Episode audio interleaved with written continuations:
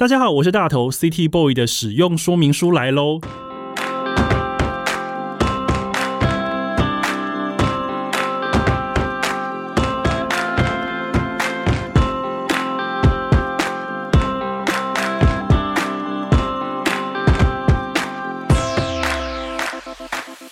我是大头，欢迎收听 City Boy 的使用说明书。这是一个从 City Boy 角度出发的生活风格节目。每一集我都会邀请一组来宾，和我从各种主题里面找到增进生活情调的方法。不管你是 City Boy 或是 City Girl，都欢迎你一起加入。今天的主题呢，就是在居酒屋干杯。看过日剧的深夜食堂，或是孤独的美食家，我们都渴望在街角巷口呢有一间充满人情味的店家，亮着暖黄的灯光，还能供应美味的料理和酒。开心的时候呢，可以去庆祝；难过的时候呢，可以去取暖。而我想，这样子的梦想呢，它最有可能实现的地方，就是老铺居酒屋。日本的居酒屋文化呢，让人家非常的好奇，也让人家非常的着迷。推开门之后呢，这些老铺居酒屋到底里面有什么风景呢？就让今天的来宾好好的跟我们一起来分享吧。让我们来欢迎日本老铺居酒屋干杯的作者施清源。大头你好，各位听众大家好，清源你好。我们是当网友当了好一段时间，当了相当久的时间是。对，但是今天呢，因为清源呢，他出了他人生的第一本书，所以呢，我把他邀请到我的节目里面来。因为我一看到这个书的主题的时候，觉得天哪，这个主题实在是太妙了吧！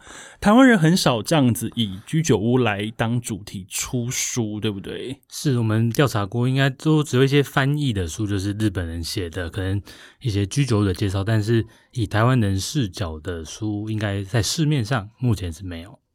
所以今天邀请你来呢，我们除了要聊居酒屋以外，我们还要聊你的偶像。偶像我们放在后面聊，因为只有在我的节目可以聊这件事情，其他媒体都聊不到。是 对。首先呢，我要先问清源，因为你的学历非常的响当当。呃，是，本来是想要都隐瞒这件事情，但是已经被写在为了宣传需要，这个还是被已经被写在作者介绍上面了。是 是。对啊，呃，你是台大医学系毕业，但是我看这本书或者看你的一些介绍，其实你是因为一首歌跟一张 CD 的感召，把你从台大医学院毕业之后，原本可能在台湾服务，但是把你拉到了日本去。是，到底为什么会有这样的转折啊？这个真的是说来话长，这个如果真的要单纯这一题，也许就可以讲一个小时啊！真的吗？但简单的讲，就是我。在我一直到高中为止，我可能就是跟一般的，可能跟大头成长背景很像，就是受了很多日本文化的影响。比如说看五花八门浅草桥也好，或者是看一级棒杂志也好，奥利康也好，就是把它当做一个生活的一个很重要的调剂。可是其实我以前都没有想过说要去日本生活这件事情。那是直到了呃二零零五年第一次去日本，为了听 Mr. Children 演唱会，然后在那边觉得。哇，这演唱会的音乐场景真的是太过吸引人。但在那时候有一种，我好想去日，我有点想要去日本生活个一年两年的那种冲动出现。所以那一次你去福冈看 Mr. e n 的那一次，是你人生第一次去日本，对不对？也是人生第一次出国。其实第一次出国就受到这么大的刺激，那真的是不得了哎！而且还是在圣诞节去，而且你是一个人下课之后拖着行李箱去。就我早上礼拜四，因为我礼拜四出发，礼拜四早上还在医学院上课，就带行李箱去上课，然后同学都觉得怪怪，但没有问什么。然后中午我就就去机场了，就其实就翘课我就走了。我觉得翘课去日本听 Mr. Chun 演唱会这件事情，我觉得有点太过于梦幻。首先是你怎么抽得到票？这时候就是因为那个我其实那时候是去参加 CIA 的网剧。中情局可能很多听众大家不知道 CIA 什么，它就是一个比 PTT 还要更早的 BBS 站。没错，而且以前我也在上面有个账号，我在上面就是也是潜水很久，然后也会发表一些文章，然后所有跟 J-Pop 相关的一些资讯，都从上面获得非常多的情报，跟获得非常多的养分。所以清源也是，因为那时候 Mr. Children 在台湾其实他也没有没有代理，所以他就是一个你要获得情报也好，或者是你甚至要听音乐，或是抓。好吧，抓一些非法档案也好，你其实就是要在那个 P D 上面，在那个 B B S 上面，在 C I 上面获得。那上面当然就很多神人，所以他们就很多很厉害的日本朋友，就说要帮忙抽票。那我想说，好吧，反正也不会中，就是说，啊，那你就抽一下了，就没想到就中了，然后就去了，就去了一个改变我人生的演唱会。所以你所谓的一张 CT 封面跟一首歌，分别是什么样子的歌跟什么样子的封面呢？哦，这个就不同的资源，因为歌是影响我想要去日本，就是因为我虽然只是觉得好像有一个梦想想要去日本生活，但毕竟是念台大医学系，还是有一些光环的压力。身边九十九八的人都认为你应该是毕业之后就是当医生，然后那更不用讲，我们是在这种小乡镇，我在鹿港成长。鹿港的乡亲们，大家都在期待着，因为你们儿子什么时候回来职业开诊所？嗯，所有的周边人都是这样想。那直到毕业之后去看的《手拉尼》这部电影，哦，《手拉尼》宫崎葵，宫崎葵的电影。那他的最后的片尾曲是《亚洲功夫时代》的，我很喜欢《H R 功夫 Generation 》。对，那他的歌词里面就讲说，如果你让慵懒的幸福持续松弛下去的话，总有一天恶的种子会发芽。那我在电影院看到这句话的时候，突然就觉得说，对啊，我是不是会变像一颗马铃薯一样，会不会就长出芽出来了？我是不是真的能够十年后还要当好一个医生？我突然就非常怀疑这件事情，所以我在那一天下定决心我要去日本。所以这就是那个封面那边写的一首歌的感召，是这个感召。那至于封面的话，则是 Mr. Children 的 Home 这张专辑。Home 这张专辑呢，是来自日本一个非常厉害的设计师，叫森本千惠，是他所做的。然后这个专辑的封面令人非常的印象深刻。我们等下可以再介绍，你先继续讲。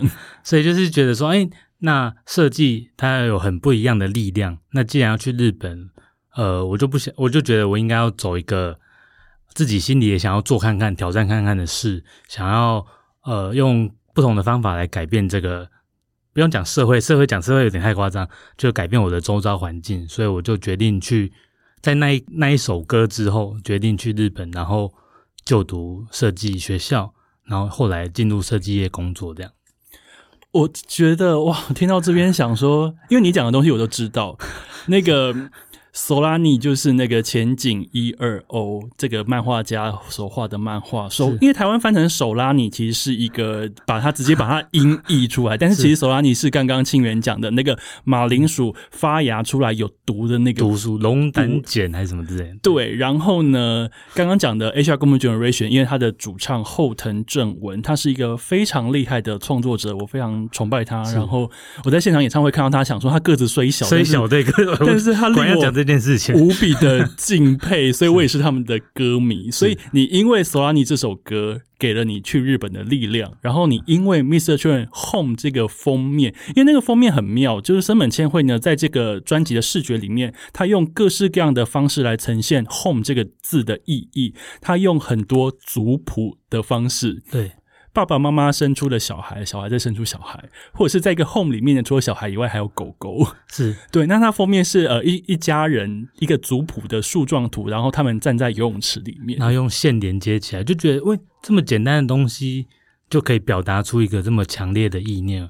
那时候真的觉得哇，这是完全以前念医学的时候没有感受到的领域，觉得非常好奇，想要探索。你妈妈有没有就觉得说我应该把你的 CD 折断？我妈，因为我是在当兵的时候，我其实就是先自己开始做准备工作，去比如说准备日检也好看留学展也好，做到一定的程度之后，然后再跟打电话跟他们讲说，不好意思，我们要去医院工作了。等一下，你还用打电话的讲？因为在当兵的时候，就是，然后我妈真的当下觉得是诈骗集团，她就挂了电，她就真的是挂了电话，然后再打一次，再讲。就再又再挂一次，天呐！那我就要问第二题了。你这样子一个所谓的对大家来说可能会有点所谓的不务正业，当然这个不务正业可能是一个我觉得是一个正向的词，在这个时代是。但是你有受到非常大的压力吗？我觉得我的同学们到大部分都非常支持这件事情，因为可能同学们各自有各自，可能也有人想要这样干，也没办法这样干，每个人。我觉得来自身边的同学都是很支持的，但比较受到比较压力的其实是我爸妈，因为我们在鹿港有开店，所以就像刚才讲的，你三不五时就会有人跑来家里问你说：“阿林干当媳妇等来，你儿子什么时候回来？你们当初不是放鞭炮吗？不是贴红榜吗？不是很秋吗？什么之类的，就是各式各样的压力在他们，其实都在他们身上。那我说真的，我就是躲在日本远远的，很多事情不会来到我这里。”所以我我觉得他们还蛮辛，这几年其实真的辛苦他们了。那距离你做这个决定到现在有多久的一个时间了？呃，看电影应该已经十年，就是十年前，十年前，所以这十年来，变成说其实家人也也已经接受这件事情了吗？呃，我觉得倒很，就是长辈们他们没有像你想象中那么顽固，或者是那么没办法接受新观念，只是需要时间，就是他们的消化就跟他们的吃东西一样，消化消化系统本来就比较差一些些的。那因为我觉得我用的比较不好的方法，太太过强烈。其实我应该如果我更早的阶段开始慢慢跟他们说，也许他们可以更早接受。那我觉得大概过了七八年，然后自己的名字开始在杂志上出现，比如说开始有接案子、有实体的东西给他们看的时候，他们就会有一种啊，你好像不是去玩的，你是真的有认真，而且你做的事情好像有其他人在看，他们就比较。接受这件事情，也许他们不会鼓励说：“哦，你就搞诶，就赞呢。”不会讲这样。但是至少他们不会再跟跟你用说：“哎呦，你不要把这种家丑写出来，你不要在那边丢脸，你什么时候要玩完才回来？”我觉得有改变。大概是这两三年有改变。那出书之后呢？你终于有一个实体的作品。你今天你的你的文章不会是刊在某个就是网络的专栏，不是刊在某一本杂志里面。你现在是有一本热腾腾拿得到的实体的书。是书，我觉得真的是那个厚度啊，那个力量，那个重量感就是很不一样。所以即使我爸他现在的年纪，他看书看几页可能就会睡着的那种状态，但前前一阵子他就跟我说：“哎，你二十一号去台南办签书会，对不对？”就他还是有在关，他就开始有在关注这件事情，所以我觉得还蛮开心的。哎，那他你现在宣传期已经走一段时间，你也办过几场实体活动，他们有到现场来吗？没有，因为我们就家里开店，他们时间上比较难配合。但是我相信他们的心里应该已经与我同在。我是想说，如果他们到现场看到儿子，其实在外头有这么多的粉丝，他们应该会无比的讶异，而且可能会更信任你现在正在做的事情。因为之前有人送花，所以带花回去，他们就真的有点吓到，就是哦，没想到我儿子就是还有拿到粉丝送的花，然后就拿了一个水，好好拿了一个花瓶插起来。天呐，好，呃，一开始呢，先聊一下清源的背景，让大家知道他到底有多厉害，以及就是 J-Pop 到底耽误大家有多深。因为 J-Pop 也是左右我人生一个非常重要的一个音乐的，其实真的很多人对。我在呃 City Boy 的使用说明书这个节目，我在前几集我有邀请另外三位也是非常喜欢 J-Pop 的达人，就是我们有二十岁、三十还有四十岁，我们四个人一起聊 J-Pop。带给他所谓人生的影响，我觉得清源这个影响一讲出来，好像直接就是打趴我们所有人。我觉得真的太厉害了。好，聊完这个呢，当然这一次我们的重点呢是居酒屋这件事情，因为呢，嗯，在台湾我们其实对于呃我同文层啊，我不晓得大家怎么样，对于居酒屋文化，在台湾的居酒屋文化好像也还蛮熟悉的。三不五时我们约居酒屋，就是想说，哎，某一天晚餐我们去居酒屋吃个串烧，吃个烧烤，然后喝几杯。杯酒，比方说我很喜欢喝 Highball，或是喝那个 Olion 这样子，嗯，我们会觉得说好像是去居酒屋要吃一餐，嗯，但日本的居酒屋其实不是这种让你吃饱的店，对不对？就是看你怎么使用了。其实使用说明书就是各式各样，但比较一般来讲，我像成年人男女的话，大概都是可能去把它当做一个生活中的缓冲点。也就是你白天上班已经很累了，但你不想要就把这个坏情绪，把这个或者是你坐车坐满员电车那么挤的那种很疲累的状态，原封不动的带回家。你会希望在出了车站之后，在铁路的高架桥下，先稍微找个缓冲点，先用一杯柠檬沙瓦也好，利用一个柠檬沙瓦把你的心灵稍微洗涤一番之后，也许不用吃多，你就是喝一杯，然后配两串串烧就可以走人了。就可以回家了。回家之后再跟可能太太吃饭呐，或者是跟自己的呃男女朋友再去做进一步的互动这样子。所以我觉得他们有时候他们并不是真的要去那边，就是一餐就要吃到饱，或者是吃到很晚。他可能其实待的时间有的人就是一个小时前后这样子。这是我觉得台湾跟日本人在使用居酒屋上很大的差别。所以是一个转换心情的一个场所跟一个方法。是就。至少就我而言，我都是以这种心情去踏入居酒屋。不过你在日本住了这么多年，那你后来开始也帮，比方说帮大志、帮 GQ、帮联文等等的刊物做一些当地的取材或者是采访，而且在日本这样子台湾人很喜欢的一个地方，其实任何主题都有各种。各式各样的切角，比方说，嗯，喜欢咖啡店主题的一定超多，是 喜欢呃旅游主题的一定也很多，喜欢杂货、喜欢选物的也有。那你在那边其实你可以接受到，因为你住在那边已经是比别人更厉害一点了。那你在那边可以接受到各式各样的主题的时候，居酒屋这个主题怎么会跑进你脑中变成你第一本书的主题呢？是因为写书本来就有很多，就像大头讲的，很多主题可以写。可是，呃，比如说吃茶店也好，或咖啡店也好，一来是已经有那个业界比较 专门的人，对，比如说咖啡，你要我跟你比的话，我就觉得啊，大头还是没有啦，比较会跑咖啡店。这是真的，这就是每个业界其实它都有，就你做两三年，你对于那个店铺的灵感也好，或者是观察力也好，都是不太一样，解析度不太一样。那我觉得居酒屋比较特别是，你去居酒屋，很多人都是带着要去跟跟人交流的心情去的。所以以我的写字风格而言，或者是拍照风格而言，我比较喜欢捕捉那些东西，就是人，而不是说到底这个食物好不好吃，要把那个食物拍的哇超级就是让人口水欲滴这样，不是。而我比较重视在那边发生的人跟人之间的互动。那比起咖啡店或比起吃杂店，居酒屋的互动的频率是比较高的。所以我觉得居酒屋对来说会是一个比较适合来发挥、适合让我说故事，或者是适合让我写别人的故事的一个场所。我这边要小小岔题一下，因为你从写专栏到现在出书，大家都知道说哦，清源就是一个非常会写、非常会拍的人。可是我之前看你的那个读者跟你的互动，你有说你大学联考作文只考八分，呃，对，因为还写错题目，就是写一半，所以这也是要鼓励大家，就是嗯，对，就是。一时的挫折，并不是代表永远的挫折。对，十年之后还是有可能可以写一本书。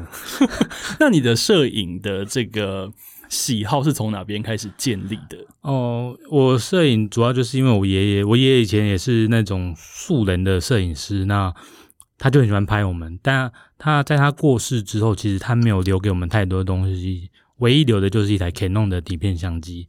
所以对我来说，很自然而然的，我选择拍照。那我也选择就是用 Canon，我都一直到现在都还是用 Canon，就是因为我觉得那带那带的那台相机好像就是跟着我爷跟着我爷一起，因为他很喜欢日本，所以我带着他去日本，就好像是以他的眼睛帮他观察日本。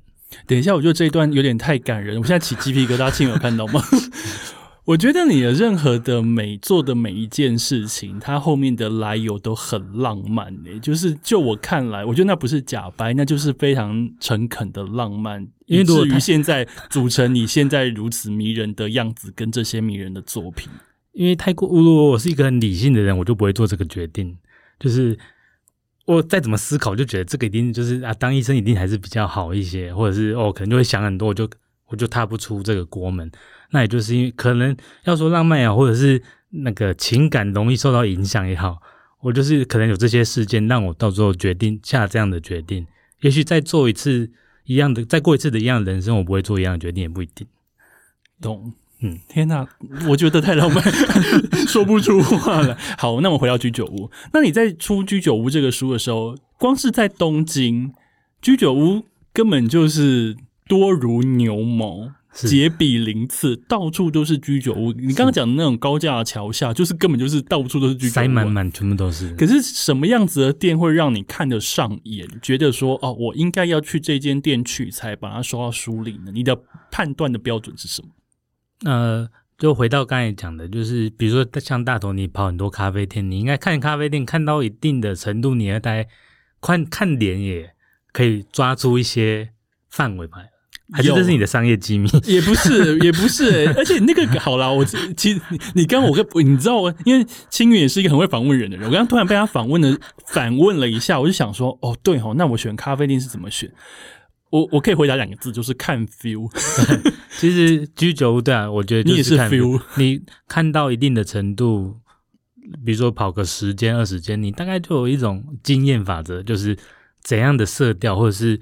比如说他门口挂的那次那种大创买的一百块的那种什么有啤酒哦，这种很便宜的这种小旗子，大概对我来说就不太会想要进去。因为你觉得这个好像太随便，对，就是太太太随便了。但是如果是老板自己手写的，那种很有味道的，即使他没有看写的真的很漂亮，可是你就觉得好像可以相信他一次那种感觉。所以你是除了呃放进自己很非常多的经验，然后一一的去看、去吃、去体验、去喝，然后再筛选，觉得说哦这个可以，我收在我的书里。是这样，或者是你有一个比较简单的方法，就是像拉面店要怎么判断它的人气，其实就是你早上到拉面店门外看它有几个篓子放面条的篓子，你去算就知道。那啤酒一样，因为他们早上就会把啤酒桶拿出去外面，只要算一下到底有多少个啤酒桶，就知道昨晚多么欢乐。什么？都是中情局？中情局在收证吗？这非常实，这真的非常实用的方法。啊，原来如此。可是你这一次在这个书里面，我以为你只有在东京，你想说东京根本就已经不够写了吧？东京大概可以写三本吧。是但是你去了博多、广岛、神户、大阪、京都，甚至你还去了志内。志内你知道是哪里吗？就日本最北端是北海道，我有去过。所以我看到志内那边的时候，想说天呐，你而且你还搭飞机直接飞到志内。是，因为就是原本其实我最想要写的就是单一城市，比如说像东京，可是毕竟一个书它还是要有一个不同的节奏感，所以因为我在福冈是福冈是我的第一次去的地方，所以我放进了福冈。然后后来去大阪念书，所以大阪当然也有一定的比重。那东京生活了三四年，当然东京也有一定的篇幅。那这些都是以我生活的视角出发，但是我也不想要全部都是很生活，我也希望有一部分是跟大家、跟读者一样，就是比较新鲜的心情，去到一个哦用旅行的感觉去的，所以中间还掺杂了富山啊、金泽或者是像北海道这种，去到一个异乡的感觉。不然我在日本久了，我其实也是慢慢的那种旅人的新鲜感会慢慢的消磨掉。而且你知道为什么要去别的县市吗？因为你以取材为目的的话，你就会有很多事情是以前不做，但觉得说，哎、我要取材，那我就可以做。非吃不可，对，真的是对，因为我自己出去旅行的时候，有有些店我可能就觉得还好，但是又想说，哎、这个我好像应该要去取材一下，我就会让自己想说，那我就去一个 bar，或是我去一个我平常可能不太会去的地方，是这样子。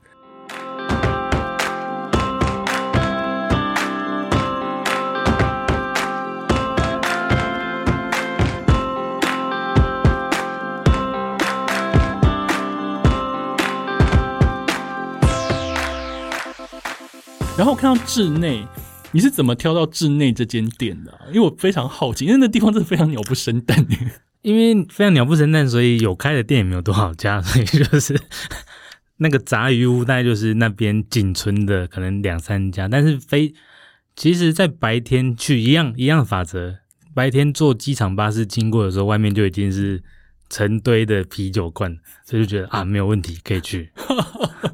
而且稚内这个地方，我看你在书里面有写说，你在呃吃东西喝酒的时候，你还在计算下一班列车的时间，因为北海道大家知道吗？那个列车啊，真的是嗯巴士或列车都可能是一两个小时才一班，或者下一班就是三个小时后，是那个接驳实在超难的。那时候就是应该是八点有一班，然后下一班就是十点五十九分，所以我如果贪杯多喝一杯，我可能就要等三个小时。所以他的那一间的默契其实非常好，因为他也知道大家都在算时间。好，室内这个地方我岔题，因为室内这地方我曾经一个人去过，一个人在北海道环了一圈，然后我一天从一天内来回稚内，从旭川到稚内，总共花了十个小时左右车程，只为了去是。中谷夹，就是日本最北最个 那个点是。拍一张照，然后我只在那边，我花十个小时的车程，我只在那边待二十分钟，因为公车，因为要等下一班，因为下一班公车就是二十分钟后，如果我没有搭到，就是两个半小时后，我就怎么样都回不到旭川。是所以我就想说，我那个时候也还蛮疯的。是，对。但是去那边就是觉得很特别，因为你可以看，就像刚才讲，在日本已经待久了，你其实就好像很多事情就跟一个新的家一样。可去了之内，就真的就是啊，我是来旅行的那种旅行团，然后突然不知道为什么很莫名在那边突然有点想家。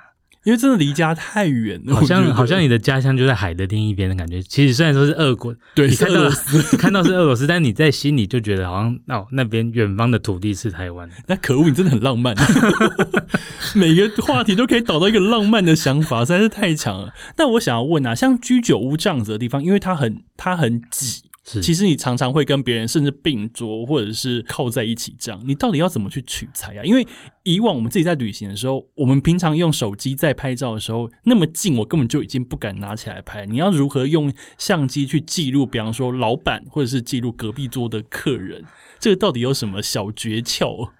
我其实跟我出去吃饭的人，大家都会知道，这我的诀窍就是我相机都放在桌上，我没有在看，啊，你说你会盲拍，对不对？我是盲拍。没有再看，就是你三步直接去按一下。对，我就是直接盲拍，或者是基本上都是，比如说我还甚至是转过来往后面的盲拍，所以我可以感受到后面好像有一阵一阵欢笑，然后就把相机往可能放在一放在桌上，但是我就是往后转，然后凭感觉去按底下这样子，回去再删除。什么？那你在、呃往后拍，当然是你你可以看到它的位置。那一开始如果是往前拍呢？你那个你那个角度，你会在放的时候你就先算好吗？对，所以你会很有一些照片，其实就会拍到桌子，那个那些，都是盲注意到。那些都是盲拍的照片。比如说拍左右一条一条吧台，那你就把它放在这边，然后放在你的面前，然后往左转或往右转，按按按按，这样就可以了。那会遇到别人，呃，会有遇到别人发现你正在取材的时候，因为相机可能还是会有声音，或者是他们就想说奇怪，这个人干嘛一直去按相机的快门？那基本上有路径的人，大部分都是有互动关系后才去拍，就是拍他之后的画面，而不是说一进去就莫名其妙拿起来拍，因为这还是人跟人之间彼此基本的尊重。我也不是说一进去就老板什么话都没讲，连点餐都没点就开始拍，倒也不是，嗯，大部分都是建立在一个已经哦有酒酣耳热的状况下，有稍微有互动过或者是聊过天的状态下，再去捕捉他事后的一些画面，这样子。我觉得这一招真的非常的厉害，因为我也是到后来，比方说我很爱去咖啡店里面取材或拍照等等的，基本上我都会等点完餐的时候追加问一句，就说：“哎，这里可以拍照吗？”那通常因为我日文不是很好，但他他们可能听得出来我可能是外国人，这样基本上大概百分之九十九都是哦 OK 啊，顶多会补一句说：“哎，不要拍到人的脸，是。或者是不要拍到柜台里面都可以这样子。”但因为在居酒屋，就是大家互动状况比较有嘛，就是会有一个横向的互动。你在咖啡店，那你不会跟旁边，因为你不会去跟旁边邻桌的人聊天。可是居酒屋是非常，我觉得是非常普通的，甚至你那种么字形的吧台，就是跟对面的阿北，你可以跟他聊天。所以被拍，我觉得他们大部分都还蛮接受度还算高。那居酒屋取材有什么比较辛苦的地方吗？以你过来人的经验，居酒屋取材最辛苦，但就是你喝到喝太多，后来没办法取材。你说自己喝帮了吗？就是已经不知道在拍什么的时候，还是有，因为有时候去一些外地，那为了写书，但一天可能要去三四间，去到第三、第四间的时候，真的就又饱又醉，然后就是那还是要还是要坚持，还是要哎，为了为了读者，你还是要多点一点东西，然后多吃一点东西，所以真的有时候后来就不知道在拍什么。我对清源讲说喝到帮或者是多点点东西这件事情，我很感同身受。因为有时候我要取材的时候，像上次我去里斯本，我为了取材，我一天大概喝到三四杯咖啡。是到后来第四间店的时候，想到不行不行，我现在一定要喝一个什么莓果苏打了，我不能再喝咖啡了。对啊，就是形成你时间就是那样子，所以有时候真的比较辛苦，就是这么。所以可能变得更醉，而且有可能体重变得更重。已经对，已经这个这个就算了，没关系，大家听声音听不出来。那当然也是有吃到好吃的，不过另外一件事情是，我在看书的时候，我觉得你很诚实、欸。有时候你会在一间店里面写说，嗯，我觉得这个柠檬沙瓦可能不够味，或者是说，嗯，是这个关东煮其实有点不入味，或者是这个烧烤有点不 OK。你真的很诚实的写出来、欸，因为这本书毕竟不是一个指南，哦，不是一个说哦，希望大家一定要去这家店。重要的是告诉大家怎么样去到你去找寻到你想要去的店，所以那是一个方向，呃，只是一个怎么讲概论，想说啊有这样的食物，那你可以循这样的方向去。那至于找找对不对位，那个是之后大家去的时候各自发挥。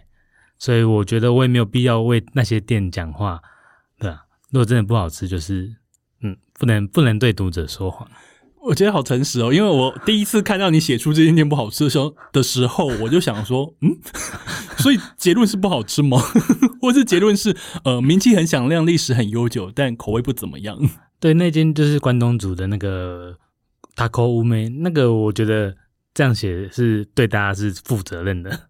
就是呃，你可以看了我写的之后，你再决定你到底要不要去，因为他我已经先告诉你了毕。竟它是发源地，它也是有它的历史地位。了解，所以在看这本书的时候，你可以看到清源非常诚实的一些吃后感，是保证你不踩雷，或者是你明知有雷你还想去踩，那也没有关系，就是他已经先把话说清楚了。是，那另外还有一件事情，就是你常常也写到居酒屋里面的人情味。比方说，你刚刚有提到说会跟隔壁互动，或者是说你会跟老板互动，然后还很常，因为你一直说你长得像搞笑艺人，所以你常常被 Q 上去唱歌跳舞，或是被搭话。是我觉得这件事情好好笑。你后来已经比较习惯这件事情了嘛？因为你长得像搞笑艺人这件事情啊，你在书里面大概写了三次吧？因为我在大阪念书的开学式第一天就被老师说你长得很像中川家，嗯，那我就觉得哦，好吧，为什么不是像以前 帅一点的？好吧，但是至少是一个 话题，所以我就后来很接受这件事情。然后真的连在路上或者是在我没有关正式认真统计过，但是至少应该有二十次以上被讲说被不认识的人或者是被认识的人讲说你长得像中川家，中川家里里二二，所以他是日本非常知名的一个搞笑艺人。就是会模仿新干线的车长的声音，那种车内广播的声音的一个搞笑艺人。所以你现在已经被练就到，有人说：“哎、你长得很像那个谁谁的时候，你已经完全就是对，就是就是我，我就是长得像他。我他连还在讲说：“哎，你是不是长得很像那个中南家里尔？”那我就自己帮他接话，对不对？所以因为你的跟名人长得很像，所以你在居酒屋里面被搭话的几率也很高，对不对？我觉得算是相对高。对，像比如说在书里面有写到去一个大阪的冲绳居酒屋，就是冲绳的民谣居酒屋。那在那边，他就是上面会有人在那边弹三味线，在那边唱歌。那第他本来是要开放大家点歌的，但不知道为什么第二首就直接指我说：“那边那个中川家要不要上来唱一首？” 我的妈，我都还没开始吃，都还没有开始吃就被叫上去。对好荒唐哦！对，可是也是因为这样，才跟隔壁桌的大家都后来变得很熟，而且大家后来都全部一起到台上去。而且因为你的那个篇章里面的照片看起来非常的欢乐，诶，那一天真的非常夸张，因为大家一来是喝很多，二来是全部人都变得很好的朋友，而且还互相交换名片，甚至我这本书出完之后，我还有寄给他们，什么？所以连接到这么深的关系，就是还有一直延续下去，直都我们一直都有保持联络，然后出书的时候，他也都一直来说，哎、希望可以收到这本书，我就说好啊，那我就其实刚刚来的之前，他才跟我说他收到了，很开心。他用那种翻译软体，一行一行翻翻，说到底在写什么这样。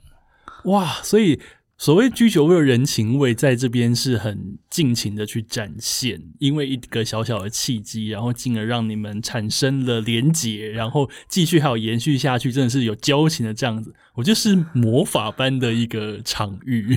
因为去如果都只顾只顾吃，我是觉得有点可惜啦。因为就像前面一直反复讲的，就是你在咖啡店也好，在吃茶店也好，你很少这种这么大量可以跟人接触的机会。但居酒屋你不跟人家接触，这有点就反而很奇怪。你在那边跟人家接触是理所当然，而且你去广岛是不是还有喝别人的酒？而且是跟喝两个美亚的酒。什么？讲一下这个在喝别人酒的故事好吗？因为那间店很特别，它是叫做众富酒店，它其实也是一个浪漫的店。但我们今天浪漫元素太多，我们就先不讲浪漫部分。它是一个呃比较近代才开，它是祖父白开，然后现在是重新重拾祖父的梦想，开一个啤酒吧。它本本身是在卖啤酒的，他们就是酒商。那每天下午的一个小时，他会把店内的一个角落转化成酒吧。那他很厉害的是，他用两支啤酒喷嘴，一支啤酒喷嘴是现代啤酒喷嘴，一支是八十年前的啤酒喷嘴，两支的流速不一样，所以喷出来的气泡的含量也不一样，啤酒液的苦涩也不一样。他就用这两支去配，配出五种不同的啤酒，其实都是普通的阿萨提 Super Dry，可是你喝起来就是完全不同的风味。可是它很麻烦，就是那一天一个人只能限喝两杯。我觉得这个超难的。你如果不是在住在当地，你可以常去，你怎么有办法可以一天在两杯的状况下，你不可能喝到五种口味？所以就是跟别人问说，可以，我们可以点不一样的吗？那我们可以交换喝吗？你怎么有办法这么大胆的提出这个要求？而且是美亚的酒。现在疫情期间就很困难，只是在那个时候，因为我觉得广岛人真的是非常的 friendly。可能过去他们的历史，他们是从一个比较苦难的状态下重生过来的。所以其实个性上是非常的 friendly，他们对外界的那种哦，大家都是喜欢他们的文化才来的那种感动或者什么也好，非常容易接受。所以我在那边其实就聊了一下，后来就也变成朋友，就是有交换说那广岛到底有什么东西好吃，所以就还后来一起去吃这样子。哇，真的好棒哦！我觉得我好像很难像你这样子，因为我旅行的时候就是一个比较害羞的人，而且特别是如果是我一个人旅行的话，我好少跟人家交流。但我觉得像你这样子，可以跟放打开心胸，跟别人一起互动交流，然后进而开始一些新的新的互动跟延续的话，我觉得的确是好像还蛮令人向往的。就因为长得像搞笑一点，有时候你。就算不想，就算想要闭上心房都没办法闭上，人家自动来敲门，会有人来敲开你的门，对，所以没办法，这个是已经好。比方说，我们听你讲了那么多居酒屋的事情，然后我们也可能也看了你的新书，那。比方，如果疫情结束之后，大家想说好，那我们看了清源的书，觉得对居酒屋充满向往，想要去日本，然后找这些老铺居酒屋去体验的话，以你一个过来人，一个老江湖，你会给这些想要去体验的人一些什么样子的建议吗？建议有很多个层面，一个层面是在语言方面怎么样，当然。我们还是说微笑就是共同的语言。你基本上，你还你如果都带个臭脸，人家要很对待你好，也是很困难。但我也希望说，今天大家看的这本书是可以有一点点启发。就像我当初看 Mr. c h u r e n 的演唱会，我为了听懂他们在台上到底在讲什么，我去学日文。那我也希望大家其实是看了这本书之后，有一点点哦，学习基本绘画的能力的一个动机。我希望有这样子，因为你毕竟还是要跟人家聊天，如果有一点点好的。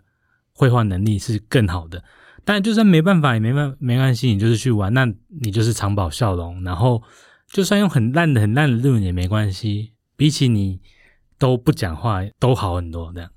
一个人去居酒屋，我觉得对于我来说，我觉得压力好大。我在日本去居酒屋的体验好像非常有限。我只有有一次去北海道的时候，因为晚上肚子真的还蛮饿，而且因为你知道北海道晚上就是也没什么店，我去韩馆，韩馆比札幌就是更加的荒芜跟冷清，所以我就怯生生的一个人去了一间吃大阪串炸的店，然后就是做那种么字形的吧台。我想说，哇，那真的是我人生真是难得有长进，就坐下，然后点几串，然后点一杯 High Ball，自己在那边喝，我就觉得说，哦，这样已经够了。可是我觉得在下一步可能是有机会可以跟老板聊到天的话，好像也还不错，对不对？但至少刚才你讲那个意境，我觉得那个情境其实就还不错，啊，就是去到一个。陌生城市，对啊，然后还已经都有勇气推开门进去，我觉得这已经是很棒的一个意境。其实大家也不用真的想那么多，帮自己设限，说哦去一定就是人家会把自己当做外国人，然后没办法跟你沟通什么的，都想太多了，就进去就对，笑就对了，讲话就对，喝酒就对了。好，我记得了，因为我之前去居酒屋比较偏，比方说是北海道或是冲绳这种地方，我就比较敢进去。然后这个大城市的，我好像一次都还没有试过。我觉得真的可以尝试，尤其你又是台湾人，台湾那个招牌真的还是蛮有效果的，在很多地方，你常讲说你是台湾来的，而且特别在日本，就是还蛮闪亮的一个招牌吧，真的还是有效果。对，懂。谢谢清源的中古。那另外再问啊，成为一间店的熟客这件事情，是不是还蛮梦幻的一个事？是，呃，我像比如说去年 Spotify 帮我回顾了二零二零年的歌，我就发现我现在就是一个不太听新歌的人，我就是一个。你就是一个老人 呐，就是一个 跟我一样，再怎么听都那几首歌。所以比起去很多新的店，我觉得我想要在住家附近成为熟客，对我来说这是很梦幻的一件事情。那你觉得成为一个熟客，你想要的那种梦幻体验是什么？你可以跟老板说：“哎，今天就是老样子。”那那那非常好。那个比如说你哦，这个不要加葱，拜托那个香菜少一点，这种 类似这种感觉很好。那大阪有一间店就更夸张，他是直接把他的那个处方签的药放在那里，什么意思？就是那种常常去的老阿伯，他就直接把他的药放在那里，因为他会忘记，但他每天都会来这间店，所以他直接把药放在那里。老板会提醒他说：“你今天要吃药。人家是寄那种酒，结果有人是寄药”，寄处方签的药，天哪，好浪漫哦！就是不太一样。希望可以到了这种境界，所以等你成为一个老阿伯的时候，你也希望可以在你们家附近的居酒屋寄药。对，可以寄啊。好，住在日本生活这件事情，我还想再问最后一题，就是因为疫情的缘故，现在整个世界大乱，所有人的行程都已经乱掉。比方说，我可能我也有很多原本想要去日本或者想要去远方的行程。那以你来说，你原本是住在日本的，那因为疫情的缘故，现在你在台湾也待了蛮长的一段时间。那你接下来有什么计划想要重新修正吗？还是说有什么计划想要继续在进行？因为去日本这件事情，我本来去日本就没有打算要一直留在那边。对我来说，它就是一个比较长的旅程。那对我，就算以目前来讲，我的旅程还在继续进行，就是与认识新朋友也好，或者是跟旧朋友叙旧也好，这样的旅程都一直进行。所以它只是方向改变，但是做的事情其实没有改变那么多。我还是一样在写东西，一样在拍东西，一样在跟新的朋友聊天，或者是来上节目什么的。这些事情对我来说都还是。在同一个轴线上面，所以我反而去年对我来说，并没有觉得说真的受到了很巨大的改变。当然，离开已经熟悉的日本是有点一开始是有点挣扎，可是回来台湾之后，我认识了，就像现在这样子，我可以跟把网友变成真正的朋友，我觉得对我来说就是一个很重要的收获。所以明年要怎么过，我们不知道，因为不知道疫苗什么的都不知道，但是至少我们可以长保这种。弹性的心，不管有什么挑战，我们反正我们珍珍惜的价值是一样的。我们喜欢跟人互动，喜欢拍人，喜欢写东西，这些这些初衷可以一直维持下去的话，那我觉得这就是我的计划。我觉得应该继续听歌，继续看专辑的封面，看看一首歌接下来会给你什么样的启发，把你带到下一站，对不对？是，就是期待呃。Mr. Children 可以再有哪一首歌又把我再再度带到日本去做更疯狂的事情？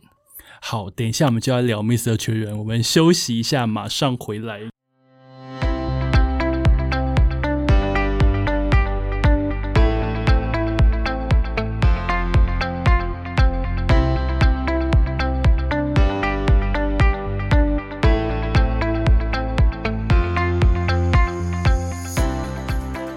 欢迎回到 City Boy 的使用说明书，我是大头。今天的主题呢叫做在居酒屋干杯。我们请来出了居酒屋主题书的清源。大头好，清源你好。刚刚我们前面呢已经听了非常多清源的故事，以及他非常浪漫的一些行为。一开始就有提到，就是说他是当年在二零零五年的时候去福冈，第一次去日本，就是去听了福冈 Mr. Children 的演唱会。那一次的巡演应该是 I Love You 吧？他说是第一次巨蛋巡回。对，然后呢，Mr. Children 呢，对于我来说，对于清源来说，都是我们从小到大 非常重要的一个乐团。是，我也看过 Mr. Children，哦，我知道，那时候非常羡慕，那时候我想要退好友。对我人生，呃，我先讲一下，我从国中时期开始听 Mr. Children，我从 Tomorrow Never Knows 跟无名之师那个年代的时候开始听，然后一直到二零一九，哎，不对，一八的时候，一八的时候我去了。去了那个奇遇 Super Arena，Super Arena 听那个 Mr. Children 的演唱会，然后因为那次我们是台湾媒体团去，所以我们有在后台。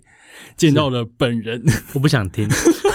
当下是几乎是看到本人出现的时候，几乎已经快下跪。我们一团台湾人，就是台湾媒体，其实每个人都非常非常激动，因为我们没有料到我这件事情。原本而且去原本以为只是去听而已，只是去听，然后去回来要写 report 就这样子。然后没想到演唱会结束之后，他说：“哎，你们稍等一下。”我们想稍等一下要干什么呢？他说：“请跟我们往后台走。” 我想说：“天哪，太可怕！”对，然后我们就收到他们团员亲自递上的一袋礼物，这样子。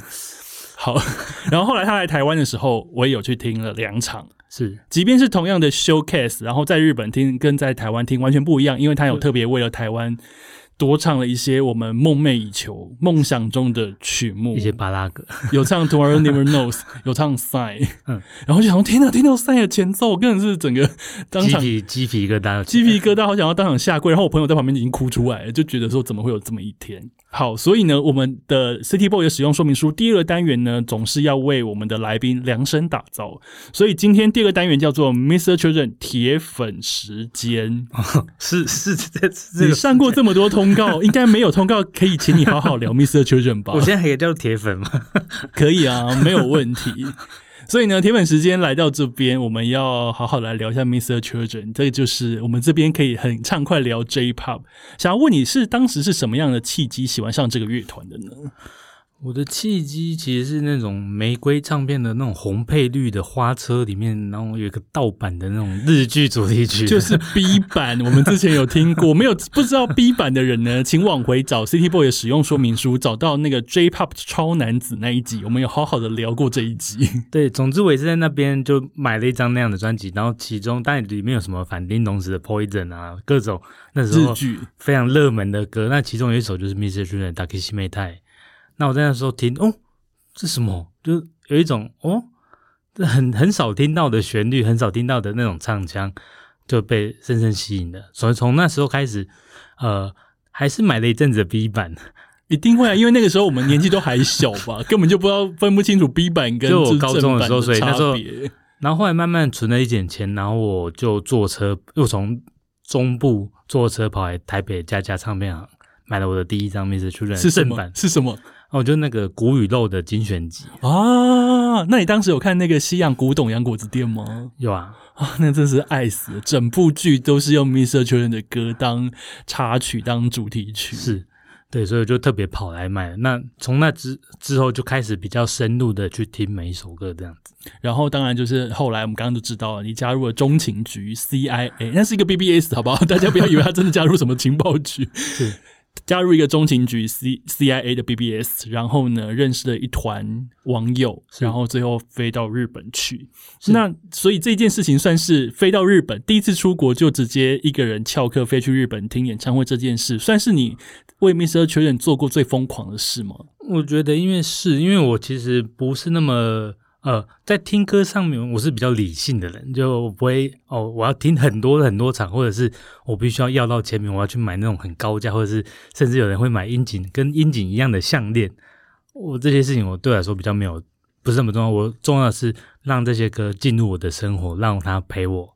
这件事情对我来说比较在意，所以我最疯狂的事情应该就是这件事情了。而且竟然那么早就已经看过 Mr. Children 演唱会，我真的是非常羡慕你，因为我还记得有一次，我忘记是哪一年了，我也想要抽他的巨蛋演唱会，然后我好像也是想说福冈可能稍微简单一点吧，结果怎样都抽不到。最简单就札幌，札幌每次都是最好抽的。那个时候我记得好像哦我还没有,、还没有札幌还是说我还没有打开对北海道的想象，所以那个时候我就一直没有体验札幌。可是后来不管是安室奈美惠啊，或是美梦成真要开巨蛋啊，我都直接抽札幌，幌都是去札幌所以我都直接飞札幌看。对，对，所以呢，你那个时候看了 Mr. 圈演唱会，那现在呢？你现在也是一个常常访问别人的人，你也是常常拍人的人。如果有一天你真的有个机会，就是说，哎，清源呐、那个 Mr. Children，麻烦你去访一下，你会想要问他们什么样子的问题啊？我会想要问他问樱井，因为毕竟词曲都是主要他做的，所以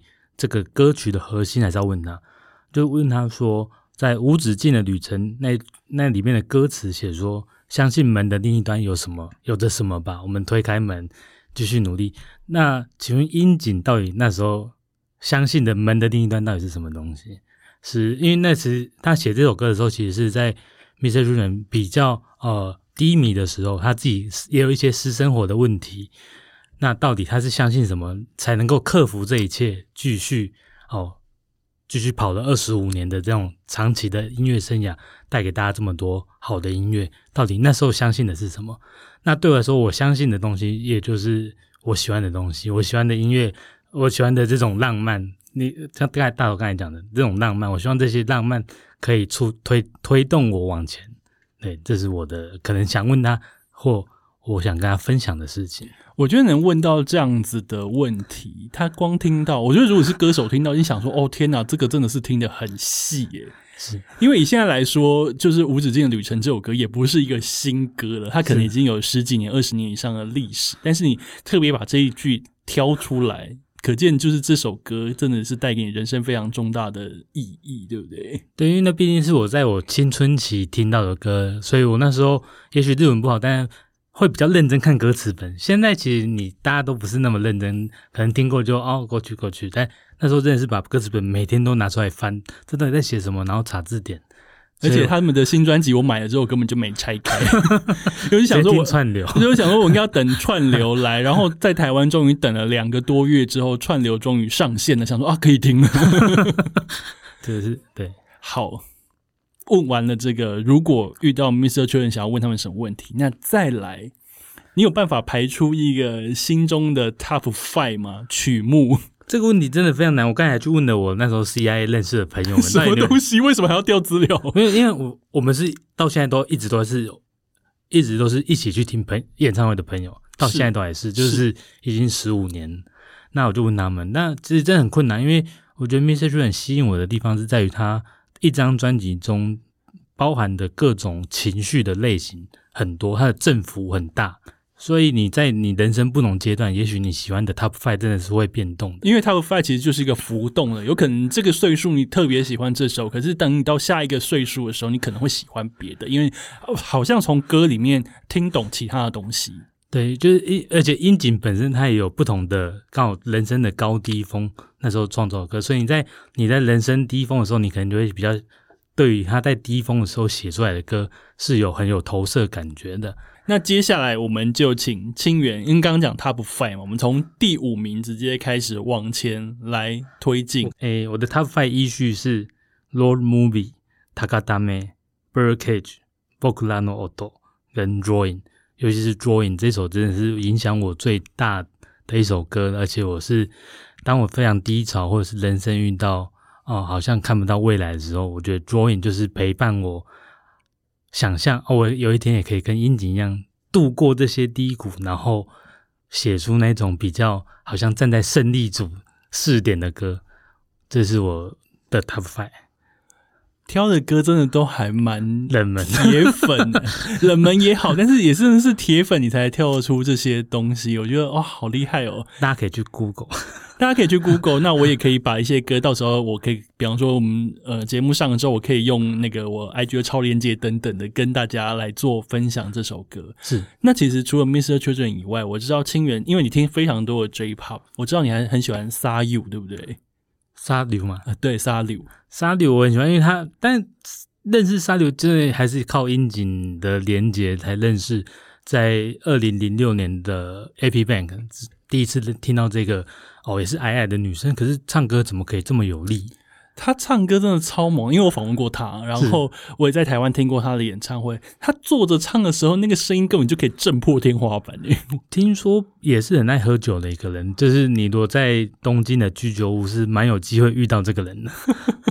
我很喜欢樱井帮他写的那一首《阿欧索拉清空》，这首歌每次听的时候，我就觉得心情真的超好。是对，那当然，他化身为那个里里楚楚时期那些很神秘对的原生小林巫师帮他做那一系列非常神秘的歌曲那个形象的时候，我也还蛮喜欢的，因为我觉得那种神秘歌姬的感觉很符合里里楚楚那个就是《青春电幻物语》这部电影里面大家始终崇拜那个偶像的形象，我很喜欢。是，但最近很久没有在现场听，就这样一讲就好怀念，好希好想要再看到他那种很有力量的，很有。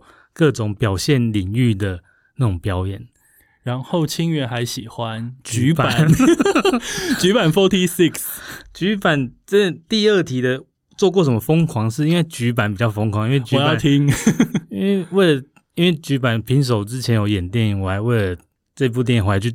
应征的临时演员 什么？然后你有应征上吗？我应征上。那你在现场有看他本人吗？我刚才有对到戏。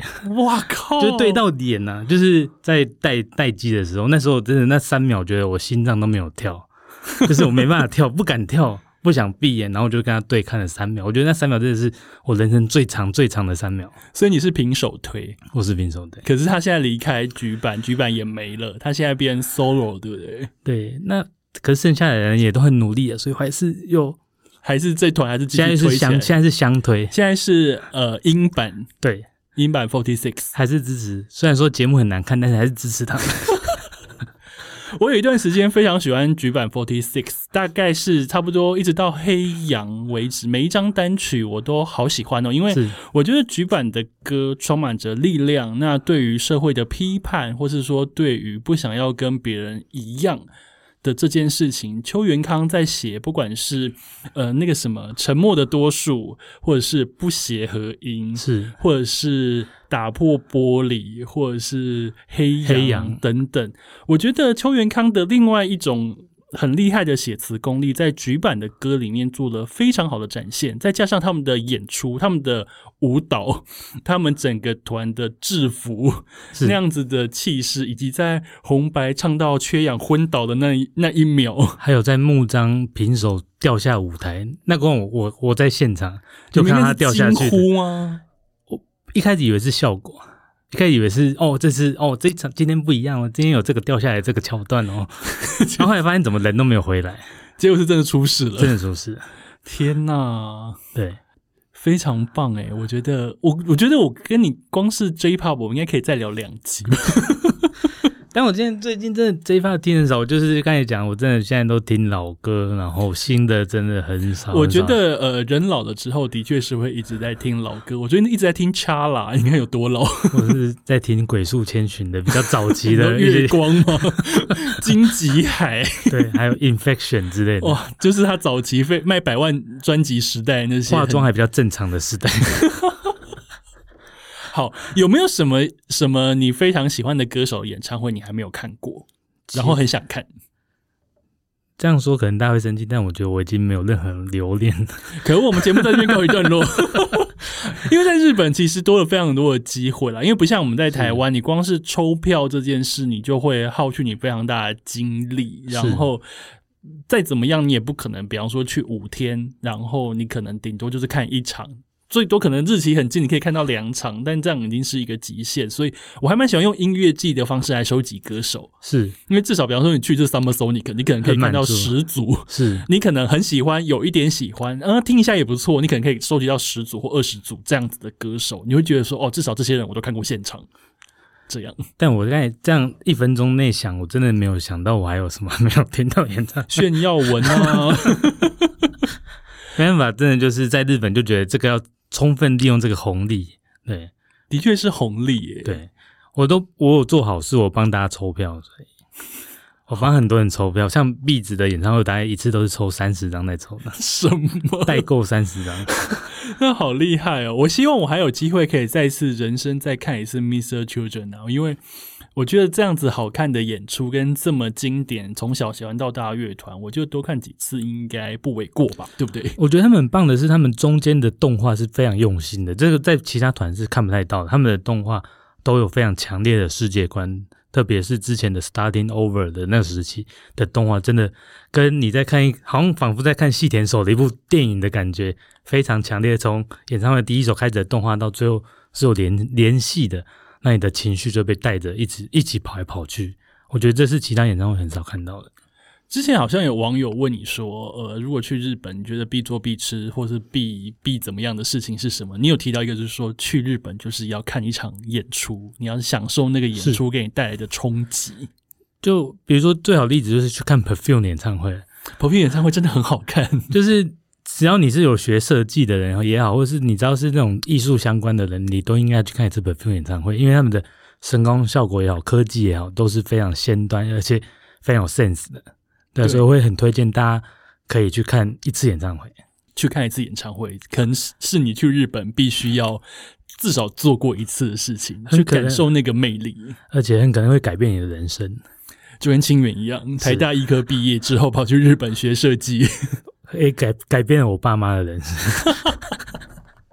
今天非常谢谢清源来到 City Boy 的使用说明书，我们聊了很多居酒屋，聊他人生的转折，当然我们后面也聊了很多我们喜欢的 J Pop，希望很快呢可以看到清源的更多的作品，也有机会可以跟他聊到更多我们喜欢的日本音乐。谢谢清源，谢谢大头，谢谢各位听众，谢谢，拜拜，拜拜。